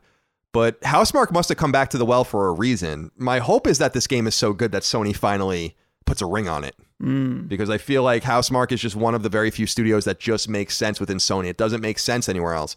There aren't that many studios like that anymore. And I feel like they're one of them. And so I'm really pulling for this game. But we'll, of course, give it an honest assessment Yeah. uh, when the time comes. Uh, in the meantime, go play Resogun, you fucking idiots. now, guys, those are our games. We've selected 13 of them because, again, Chris and Dustin had some overlap. But I wanted to go over some games that people wrote in about that we didn't talk about. We can go through these quick or as quickly or as not quickly as we want to. Of course, let's start with Abraxia 2. Sean Mason wrote in and said, Hi, you fine gentlemen. The game I am most looking forward to in 2021 is Abraxia 2. I absolutely love the gameplay of the first one, and now with Colin on board fleshing out the story, I am excited to see where it goes. Thank you. Abraxia 2 comes out in early February. And you can kill me in the game. So look forward to that. You can. Uh, you can kill Chris too. Oh, really? That's awesome. Oh, Yeah, Dustin and Chris are both. Uh, there are collectible astronauts in the game, but if you shoot them instead of collecting them, then they die. So That's Uh, awesome. so yeah, they're both in it. But um, yeah, we're really excited about it. Thank you so much for your kindness. Uh, back to the real games here that people are really excited about more than anything. Gran Turismo 7. Fats Beardo wrote into us and said, Hey guys, I can't wait for GT7, but I'm having trouble allowing myself to get too excited because I don't think there's a chance in hell it actually comes out in 2021. Thomas Kritz wrote in and said, Hey guys, for me, it's Gran Turismo 7. This is the first Gran Turismo since the PS2 era that looks like put it will put Polyphony back where the studio belongs as the premier sim racer. Forza Motorsport has replaced Gran Turismo for that title over the last decade plus. I don't think it's been that long. Hopefully, by the time the game is ready to release, Sony will be able to make a bundle for the game. That's when I will get a PS5. Thanks, guys. I hope everyone out there has a great holiday season and Happy New Year. And Josh Bailey of the New York Islanders wrote in and said, Hey, CDC Disease Factory. Hmm. I must say, I will be one of the weirdos whose most anticipated game for 2021 is Gran Turismo 7. I don't think that's weird. I have been with the series since the first entry and have nothing but excitement to get back to a proper Gran Turismo game. The games have slowed down in releases, but they always push the genre forward whenever they do come out. I don't think there's anything to fear here. I think this game is definitely coming out in 2021. And uh, is there any excitement in the crew for this game? Not for me, because I don't even drive real cars. So yeah, I don't know. Like I, uh, I'm not really that big on racing games. I think I think Dirt Five was the last one that I really gravitated towards, and even that one, uh, it's just kind of sitting on my console, you know. But it, it, it is exciting the premise of them kind of coming back and, and having another crack at it because uh, well, I don't think it's been a decade plus that Forza has had this kind of premier racing sim crown. I think it's been more like no, about. there's no way. I think it's been about like what seven years, maybe. I think it's been the generation, basically. Yeah, yeah, this generation definitely. But yeah, just seeing a new Gran Turismo on on exclusively on PS5 hardware is is uh, definitely something to keep an eye on. yeah. Yeah, Polyphony is great. What what they do. I'm sorry to interrupt, Dustin. Oh no, I was just gonna say this is one that I'm excited to see in motion. Like one of my buddy Brandon will probably pick up this game, and so I'll have him bring it over, and we're gonna check it out on like you know my OLED TV and marvel at it. But not one that I'm just I'm just too bad at these games. I just can't even drive. Period. Let alone race. yeah, you're excited to see it, not necessarily excited to play it. yeah. Yeah. All right, we have some people that wrote in about Horizon Forbidden West from Guerrilla Games. Marat Jenny, Jenny Atulin wrote in and said, Hello, friends. Out of all of the 2020, 2021 releases, I want to play Horizon Forbidden West the most. If Guerrilla managed to create a smash hit with the first game, even though it was their first time creating an open world RPG, imagine what they can achieve with the sequel. And I don't think the fact that the game is crushed and will hurt it too much, simply because I believe in talent and skill of that studio. Wishing you happy upcoming holidays, your dedicated listener from Russia. Thank you. Seth Bain wrote in and said, Hey, CNC, I believe the correct answer to this question is Horizon Forbidden West. How could anyone be more excited about anything else? What was probably the greatest new IP of the last generation is getting a full blown sequel, so sign me up. Personally, I hope to see more new IP from this next generation than last, but I simply cannot get more excited over new IP than a follow up to a game where Robo Dino Go Boom. I totally understand that, Seth. And finally, Matthew Cooper wrote in and said, Sup, dudes. I'm most looking forward to Horizon 2 in 2021. I slept on Horizon Zero Dawn until 2019, you fool. But I absolutely loved it. I want to see how the PS5 can run the sequel. Taking on the robot dinosaurs with great visuals and 60 frames would be quite the experience. Dustin, are you excited about Horizon? Yeah, and I expect that this is the one we're going to get the most comments for none of us having it on our, our top five. But yeah. despite that, I thought Horizon, the first game, was absolutely fantastic. And uh, I th- I don't know if it's because we haven't seen gameplay or something. I just don't know uh, what really to be extra excited for. I just if, if it's more Horizon, then that'll be great. So uh, yeah, I'm looking forward to it. How about you, uh, Chris? Yeah, I mean, cyberpunk third person Turok is you know just kind of kind of awesome as a premise. Uh, I, I, I like anything with robot dinosaurs. Uh, I I, I loved it. What was that? What was that Far Cry DLC with with uh, Blood Dragon? Oh, Blood Dragon. Yeah. Yeah. Shit was so cool for the for just for just for the reason that just like oh, there's robot dinosaurs. This is, this is cool as hell. I think Horizon has a lot of potential. I th- I think I think the first one. I don't know.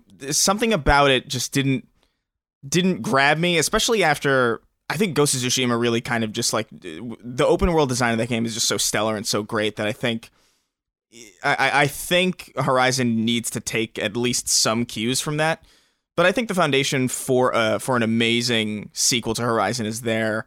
So I am I am looking forward to it for sure. I, I, I agree with you, and I agree with something Dustin said as well, which is like, well, there's not much to get excited about. It's excited. It's exciting that it's coming. It's Yeah. exciting that it exists. It's taking place in the American West. It's very interesting. Again, I wish games wouldn't take place here, but Horizon should take place here. The first one did as well.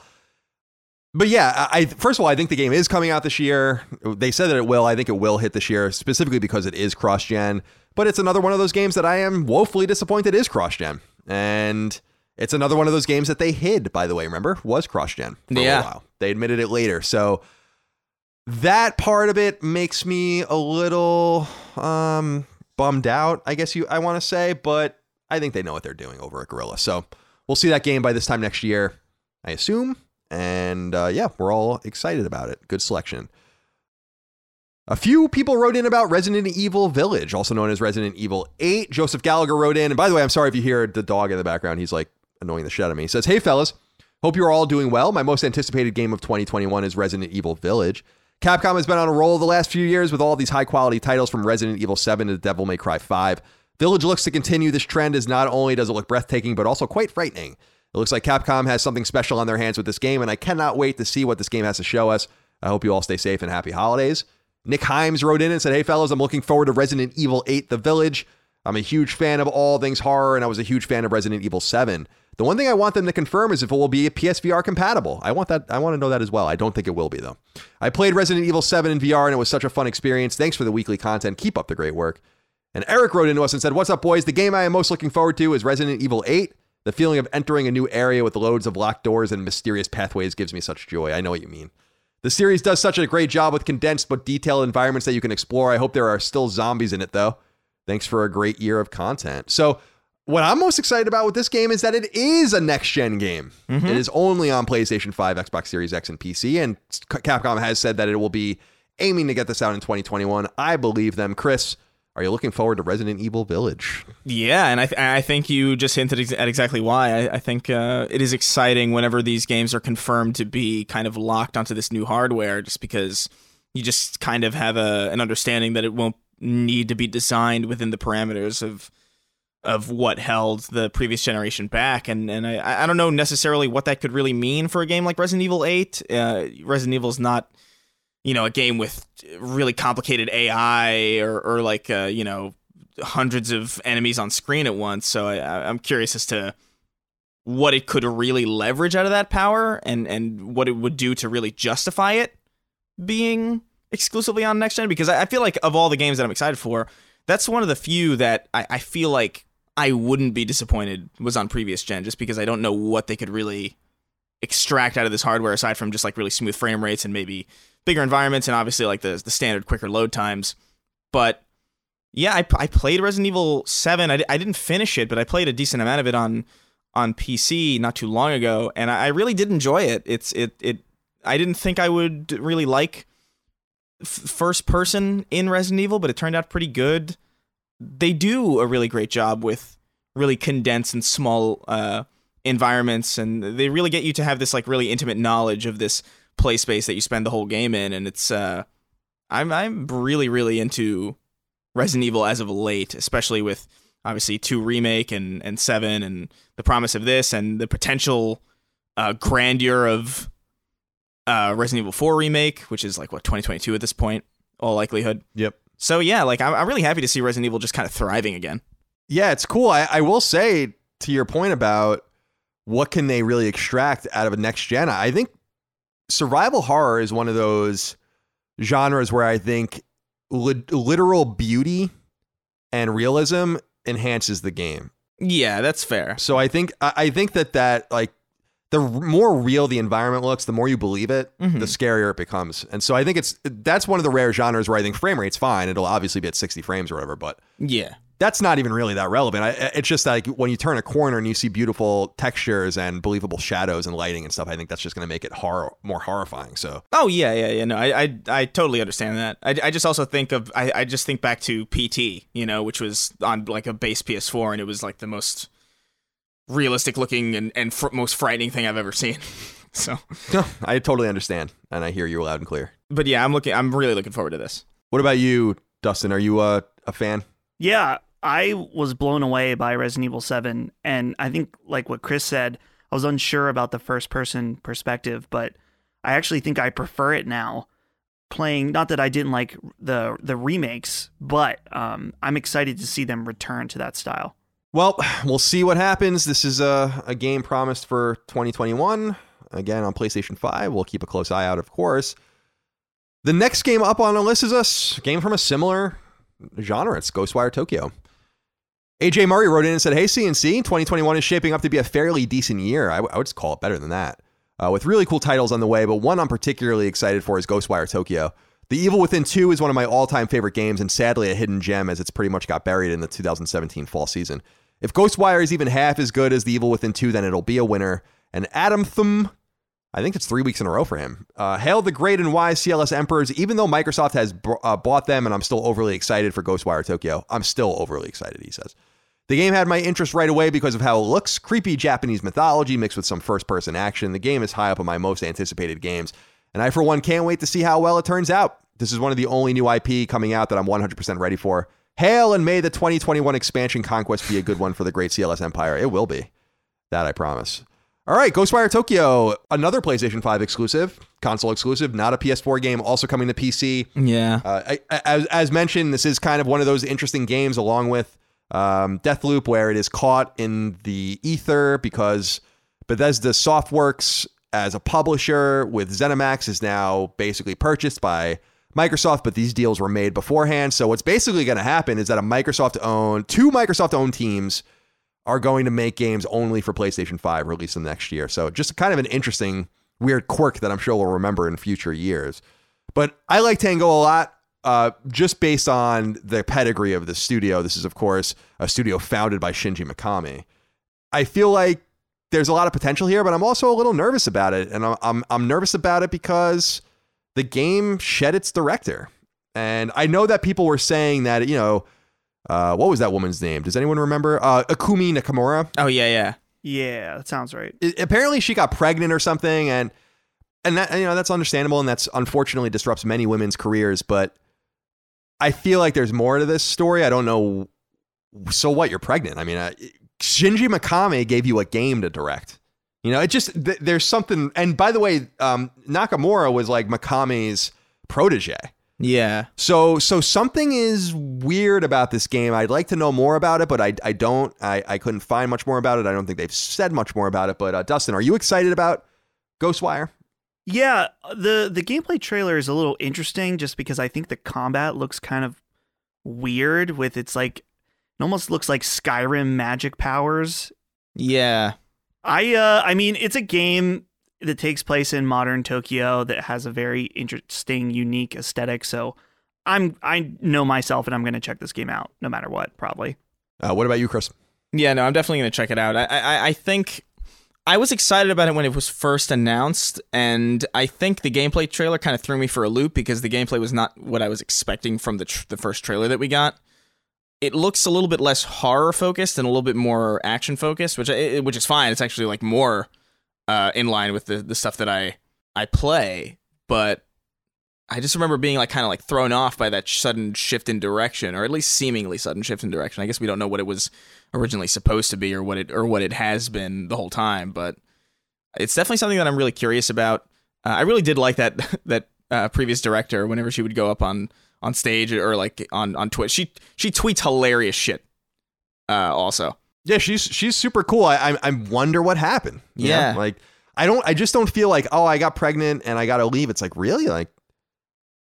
Okay, I understand you want to be with your child. It just seems, first of all, very un-Japanese, and just from the cult from a, a corporate culture perspective, it doesn't seem like something that goes on there. And people don't move around companies there very often. I just think there's more to this, but maybe not. The next one, I'm surprised this wasn't on Chris's list. It's Oddworld Soulstorm. mm-hmm. Not Lady Maria wrote in and said, Hey, y'all, Oddworld, Oddworld, Oddworld. The original Oddworld's Abe's Exoddus is one of the best PS1 games and my favorite game ever.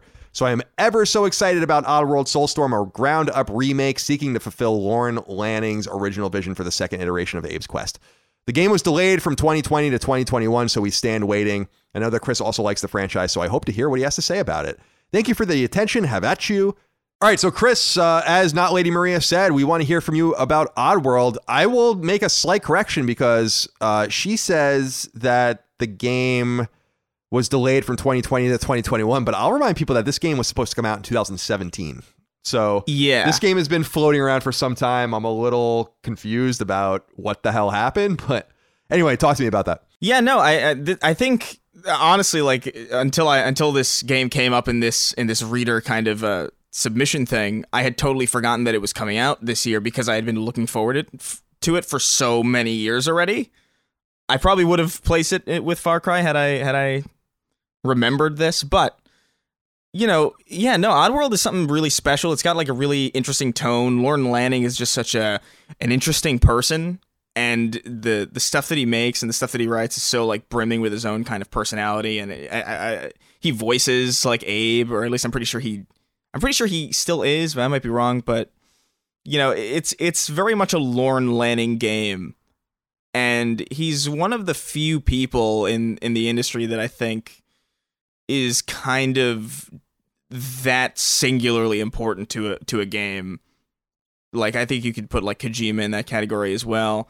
And it's kind of a shame that Oddworld as a series kind of floundered for a long time because it really is just so unique and cool. It's a game that has really no combat if you if you don't want it. And the fact that you could just the fact that a game like that can be funded and, and, and put out is just really cool and I'm glad it's still alive. I'm glad Lorne Lanning is still making stuff. I'm really excited to see how this turns out. It looks gorgeous and it looks exactly like what Oddworld should be side scroller kind of you know magic and and corporate intrigue and and dark visuals and creepy shit it looks awesome i'm really excited I'm so confused by Oddworld generally because I, I guess I didn't realize until more really recently that New and Tasty was actually a remake of the original game. I guess. yeah it was a remake of uh abe's oddysee Yeah, and then this is a remake of Abe's Exoddus, I guess, uh, which is what Lady Maria, not Lady Maria, was saying. I just am so confused about the canon nature of this because it seems like there actually has been a new Oddworld game in 15 years in terms of like something that's not a remake or a reimagining of something that's already been ex- uh, that's already existed. So I guess I just didn't realize that. I actually know Lorne Lanning personally, as as we've discussed in the past. I, I consider him a friend. He's awesome. I've never really sat down and asked him candidly, like, how did you survive in this industry for so long, having made, frankly, so few games, uh, pretty much under the radar?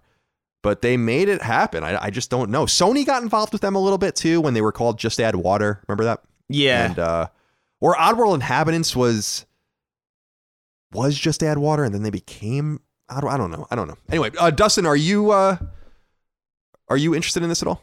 You know, I I am a little bit because I remember playing the original Oddworld on PlayStation 1, but I feel like when we've seen this game, it's kind of looked like it's in a little bit of a rough spot. Obviously, that's pre-release stuff, but I'm curious since it's been in development so long if there's been been issues, but obviously we'll we'll hold judgment until the final release. Eliezer Morales wrote a note about Gotham Knights, gentlemen. He says, Hello, CNC. I'm excited for WB Montreal's Gotham Knights. It's been five years since Batman Arkham Knight and seven years since WB's spinoff Arkham Origin. The game is not a sequel, but it's its own game. Batman has died and his Bat family has come forward and taken over. I love the Batman universe and can't wait for this game. Joshua Pierstorff wrote in and said, I can't help but be incredibly excited to hear more about Gotham Knights. I'm a huge Batman fan and can't wait to experience this game both solo and with a friend. And Timothy Bryant wrote in and said, Hey, ladies, man, Colin and Demon Killer Chris. My most anticipated game of 2021 is without a doubt Gotham Knights. I'm a huge Batman fan first and foremost. Batman Arkham City is my favorite game of all time. And yes, you did read that correctly. All right, well, I don't think that's a terrible answer. I trust WB Montreal with the property as I love Batman Arkham Origins. Most of all, I'm excited to tackle enemy inter- interactions with two different people and having each prior and a handle a different part of the mission, which I believe is pretty pretty cool. I actually think that's pretty cool as well. This is a game that got bumped off my list as well. Um, believe it or not, this game's coming from WB Games Montreal. As we know, WBI is publishing it. It'll be on both PS4 and PS5. It doesn't have a release date yet, but we know it's coming in 2021. Dustin, Gotham Knights, yes or no? Yeah, this is one I'm also cautiously optimistic about. I I love the other Batman Arkham games, and so what we've seen of this looks cool. I'm curious. I know there was some weirdness about the leveling system and some of the RPG stuff, but uh, yeah, I have my eye on it for sure. How about you, Chris? Yeah, I I wish I had a a better answer for why I'm just not feeling it. Uh, I, I, I something about it just like I remember watching the gameplay and, and just kind of feeling a little empty, not like offended or like really put off. I just remember seeing it and thinking like, all right, that's a that's a you know that's a game, and it's not even that it looks bad. It, it looks pretty good, and, and there's like a lot of cool things that I, I, I saw like as as far as like the the the whole mission structure that uh, the the commenter mentioned, and and I just don't I, I don't know.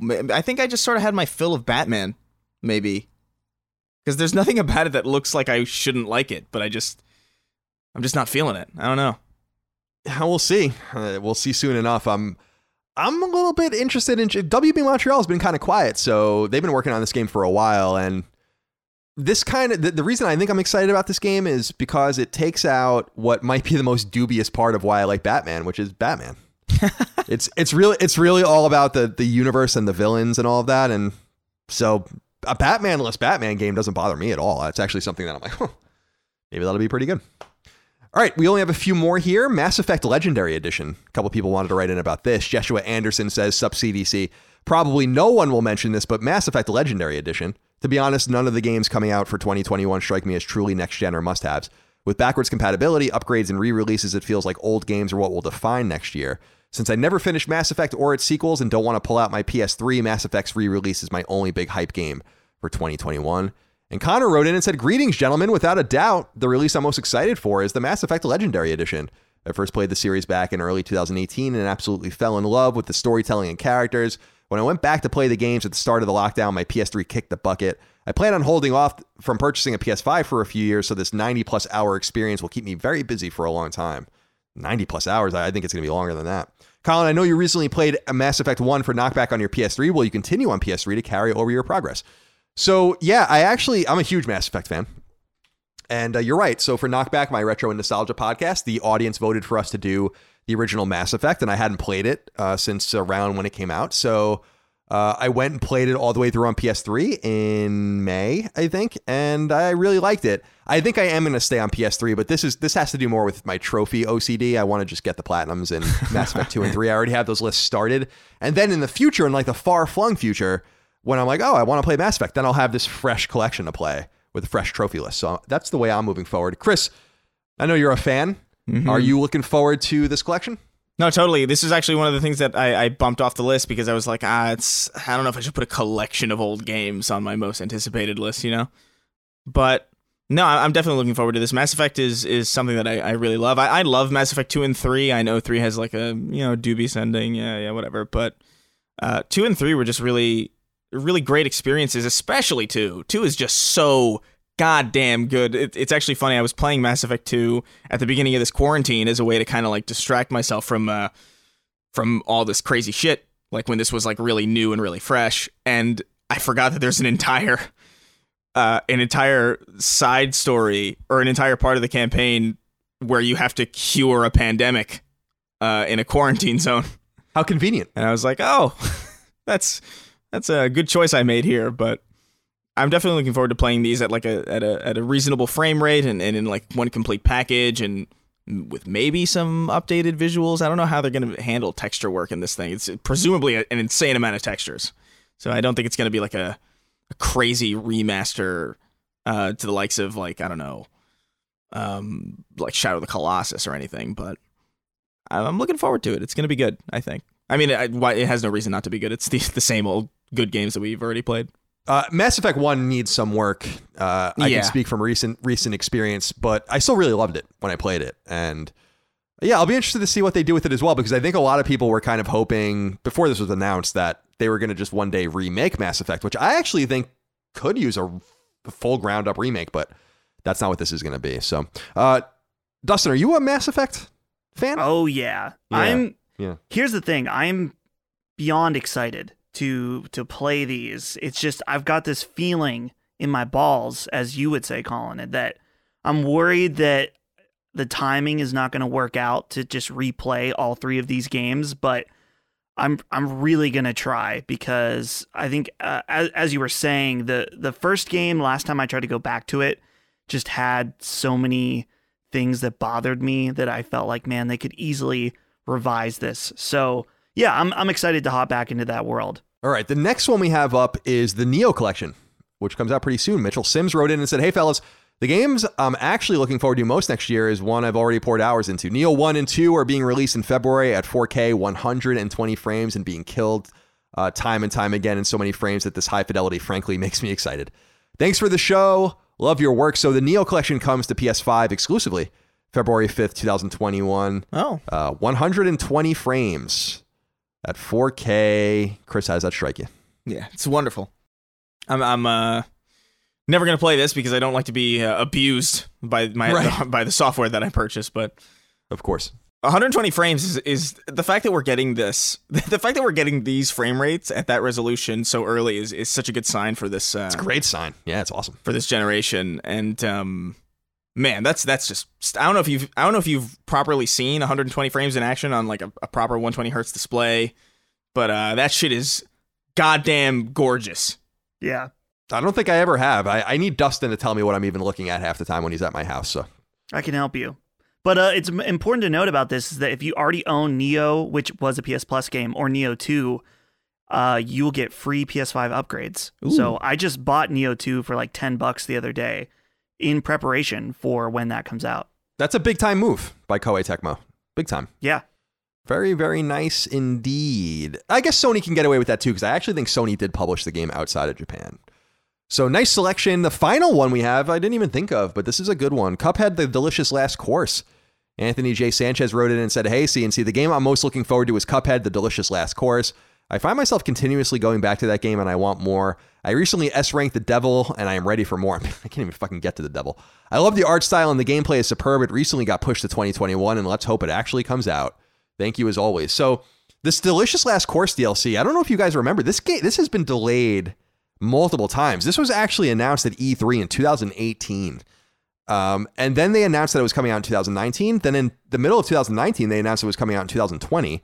And then it was only a few weeks ago that they said it was coming out in 2021. I don't know what the hell is going on with this thing.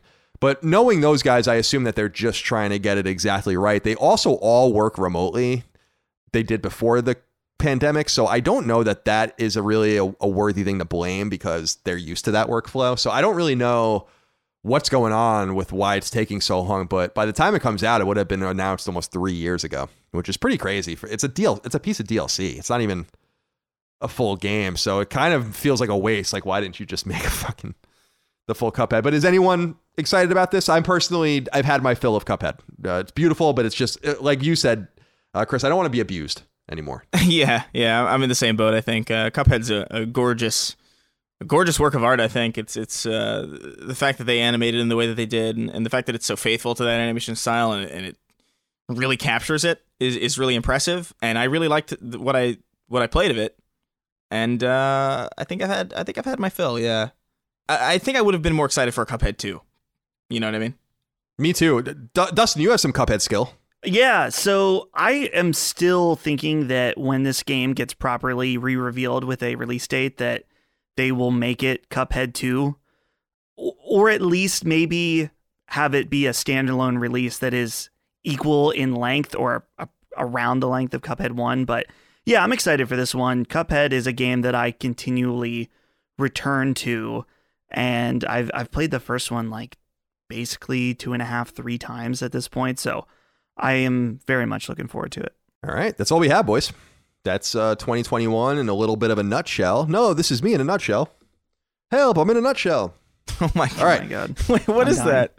that's from Austin Powers. Uh, or I think so from the first one. specific. I forgot about that.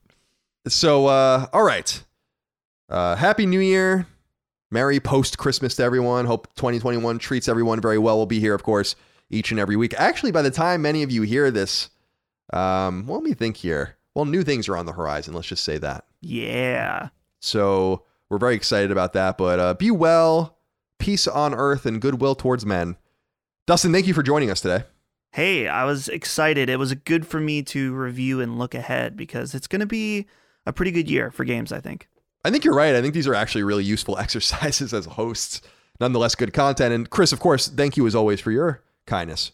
No, of course. If, if there's nothing I, if there's nothing I can contribute, it's all it's just kindness. That's all I have. That's all. that's what I always think. I'm like, Chris is so kind, and uh, appreciate that about him. All right, thank you all out there for your love of our show, your support of our show, whether on Patreon or free feeds. We'll see you next time for more Sacred Symbols. Until then, goodbye. Take care, guys. Sacred Symbols, a PlayStation podcast, is a product of and a registered trademark of Colin's Last Stand LLC and is recorded from Richmond, Virginia and Burbank, California, USA. The show is conceived by, is written by, and is produced by me, Colin Moriarty. My co host is Chris Ray Gun. You can find me on Twitter at No Taxation and on Instagram at CLS Moriarty. Chris is on Twitter at Chris R. Gunn and on Instagram at Chris underscore Ray underscore Gunn. Sacred Symbols is edited by Dustin Furman. To message the show online, please use Patreon's DM service. As you know, all of Colin's Last Stand shows, including Sacred Symbols, are fan-funded on Patreon at patreon.com slash Colin's Last Stand. The following names are at the producer level or higher on Patreon, and we are eternally grateful for your kindness, generosity, and fandom.